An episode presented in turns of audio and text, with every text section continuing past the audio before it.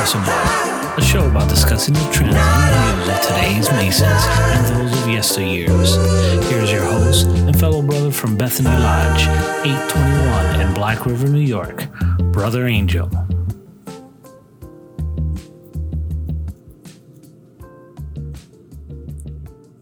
The Cable Tow. Welcome, my brothers, to another episode of Hiram's Trestle Board. In this episode, we will discuss the cable tow, what it means, past, present, and future within the Masonic community. As always, we'll start by saying that Hiram's Trestle Board is not affiliated with any lodge or Grand Lodge and are only the opinions of its hosts and guests. So, without further wait, the cable tow. By definition, a cable tow in Masonry is the scope of a brother's reasonable ability this definition is often discussed, and the perceived notion in Freemasonry is that it is interpretive at best. A cable tow was considered to be as long as an hour's journey, roughly about three miles. But in 1843, it was declared by a Masonic convention that it would be the scope of a brother's ability to reason, which brings us to our current definition and most widely used by Masonic brothers. We often come across situations where we are challenged by the modern definition itself, which in turn makes us wonder can I help a non Mason within the length of my cable tow? Are they worthy to receive my help? How much should I help this person? And do they truly need or even want my help? The thing is, we begin to think in this modern yet questionable way.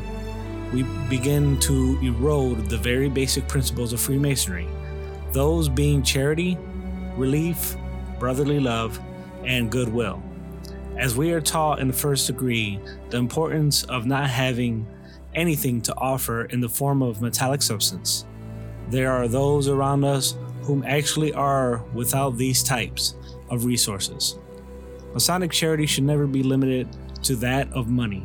Instead, it should be looked at as a surrounding thought and time for those in need helping the unfortunate of our interest and concern, sympathizing with those who have suffered or grieved, and to listen and have some kind of tolerance to those whose opinion or beliefs may differ from ours.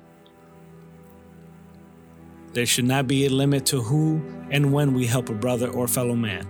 If we limit ourselves, does that make us better men? If we decide who to help, would that not make us a judging person rather than a helpful one? This is not to say that we should blindly assist anyone who claims to need our assistance. We should always use our common sense and remember that our limit is just that a limit. If a brother is in need and they were looking for monetary value to help them with a month worth of bills and we couldn't afford to give anything in monetary, does that mean we don't help them? No. It means that we cannot give them exactly what they want but we can fulfill their need by raising donations or reaching out to food pantries to help him and his family receive something to make it through their hard time. The act alone and helping a brother doesn't always mean putting yourself in a bad situation. It means that you are doing what you can within your power to help. This type of act is within your cable tow, within your ability to help without stretching yourself to the breaking point. A Mason is bound to his fellow man, Mason and non Mason alike, by a tie which is as long as and as strong as his own conscience dictates. He alone, with the guidance of the great architect, must determine for himself what constitutes his reasonable ability. The cable tow also has a symbolic meaning we normally discuss the length of the cable tow and how we should only do what we can within that length. Should we ever extend that cable, it would eventually snap, leaving us afloat. But we at times neglect the symbolism of the cable tow. The cable tow is first used to bind us. Once removed, it symbolizes that we are being set free. In the first degree, he is bound to the secrets of the fraternity. Some become upset because our entire ritual at one point has been placed on display for the world to see. This means that at some point a brother exposed himself to the world out of rage, frustration, or money. Normally, everything is always money or fame based, but the matter of the truth is that secrets aren't just what are on display like the ritual themselves, that have been posted for the world to see. The truth is that there is more to being a Mason than just a ritual. Understanding and guiding toward those secrets are the true journey of being a Mason. And when people say and claim to be Masons and there aren't any secrets, well, those are the Masonic failures who never did or put the work to find these secrets. If said secrets were so easily on display like a ritual, would they have been guarded for hundreds of years? Let that sink in, my brothers. The fact is that binding one to secrecy and letting him go builds a foundation of trust, which is the act of test during the ritual. The fraternity has told a sliver of an act to the brother and now set them free to see the resolve. Should he fail this test, should he continue his journey to Masonic enlightenment? Should the fraternity ever come under immediate and physical threat by outside sources? Do we want brothers who will stand and fight or run to the other side and betray us? The cable tow is a reminder that we made an oath to uphold the very constitution of our fraternity and guard all secrets to include those discussed within the very walls of our fraternity. Exposing simple small talk should be taken as a break of confidentiality. If you can't keep what is discussed behind closed doors, how can you be entrusted with the most kept guarded secrets the fraternity has to offer? The second and third degrees offer a similar take from different points, but this is for another discussion. The cable tow is used as a restraint, then loosened to show the brother, should he ever break that cable tow and go adrift from the fraternity, the chances of him being reeled in would be zero. He himself would have to find his way back to the place he once docked and rebuild that cable tow himself in order to once again be trusted by the fraternity. Breaking a cable tow and trying to mend it back isn't as easy as I mentioned. I just use this as a quick point to make.